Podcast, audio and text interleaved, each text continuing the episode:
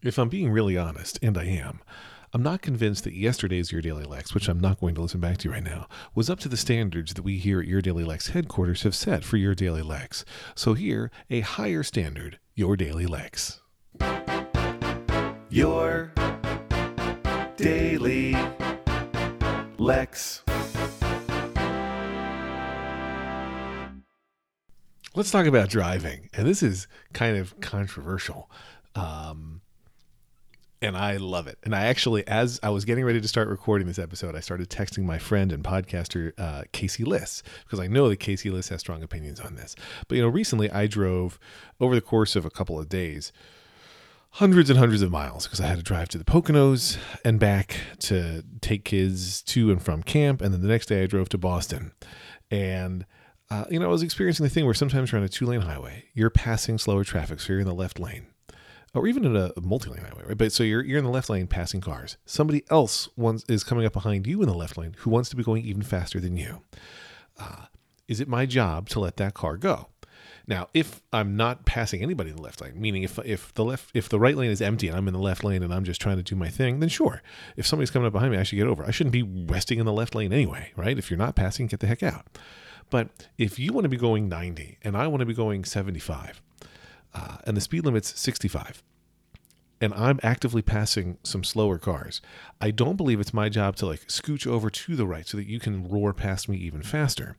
The problem is the person who wants to be going 90 will come right up to you and tailgate you, do that glaring thing where they're right behind your car, which of course everybody hates. They hate it, you hate it, everybody hates it. That's everybody. Um, and so I was asking Casey, what's his take? Like, is it my job to get over if I would have to slow down or cut off other people in the right lane to get over? And Casey's take was the left lane is for the fastest driver. There are no exceptions. And I'm like, sure, but what about in these situations?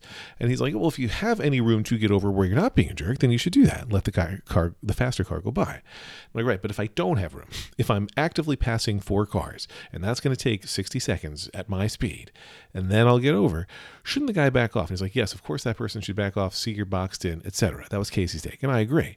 Uh, they don't do that. Um, I'm also really curious how fast do you, yes, you, go in a 65 zone? You can just tweet at me with the number. so if you're on a highway where the speed limit is 65 miles per hour, what speed are you typically driving at? Just at Lex Fry and tell me the number. I, for a long time, was a 72er, and then over time I've become a 73er, and sometimes even higher than that. My buddy Casey here was like, in 65, I'd probably go between 80 and 85. Um, and he said the reason why uh, is that where he lives in Virginia, reckless driving was 80 in Virginia until this year when it moved to 85. It's also more than 20 miles per hour limit, which he doesn't mess around with. I get all that.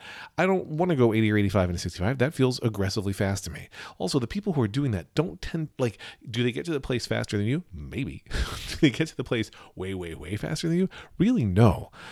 Like at some point you're going to hit some level of traffic or you know there's just a maximum you can handle. Like i think people are at most squeezing what 10 15 minutes out of a you know a lengthier trip? I, I don't know. Maybe i'm wrong. Maybe i'm not thinking about the math the right way.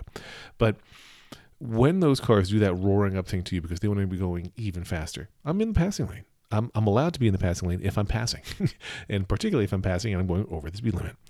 Uh, so all I'm asking is could those people back down? Uh, when I was having this happen on the way to Boston, it was actually a woman behind me, which I found surprising because it's almost always men who are doing the very aggressive tailgating move. Um, and this woman then, uh, because you know I hadn't moved over right away since I was actively passing cars, gave me the finger.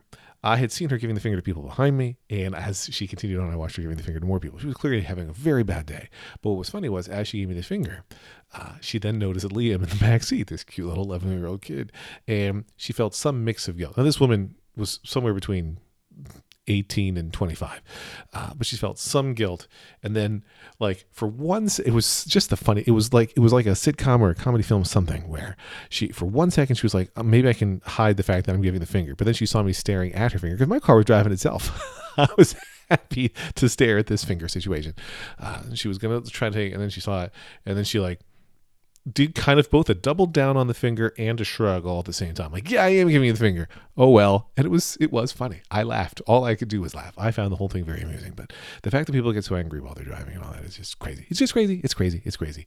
Have a wonderful Wednesday. You deserve it. As does Lex.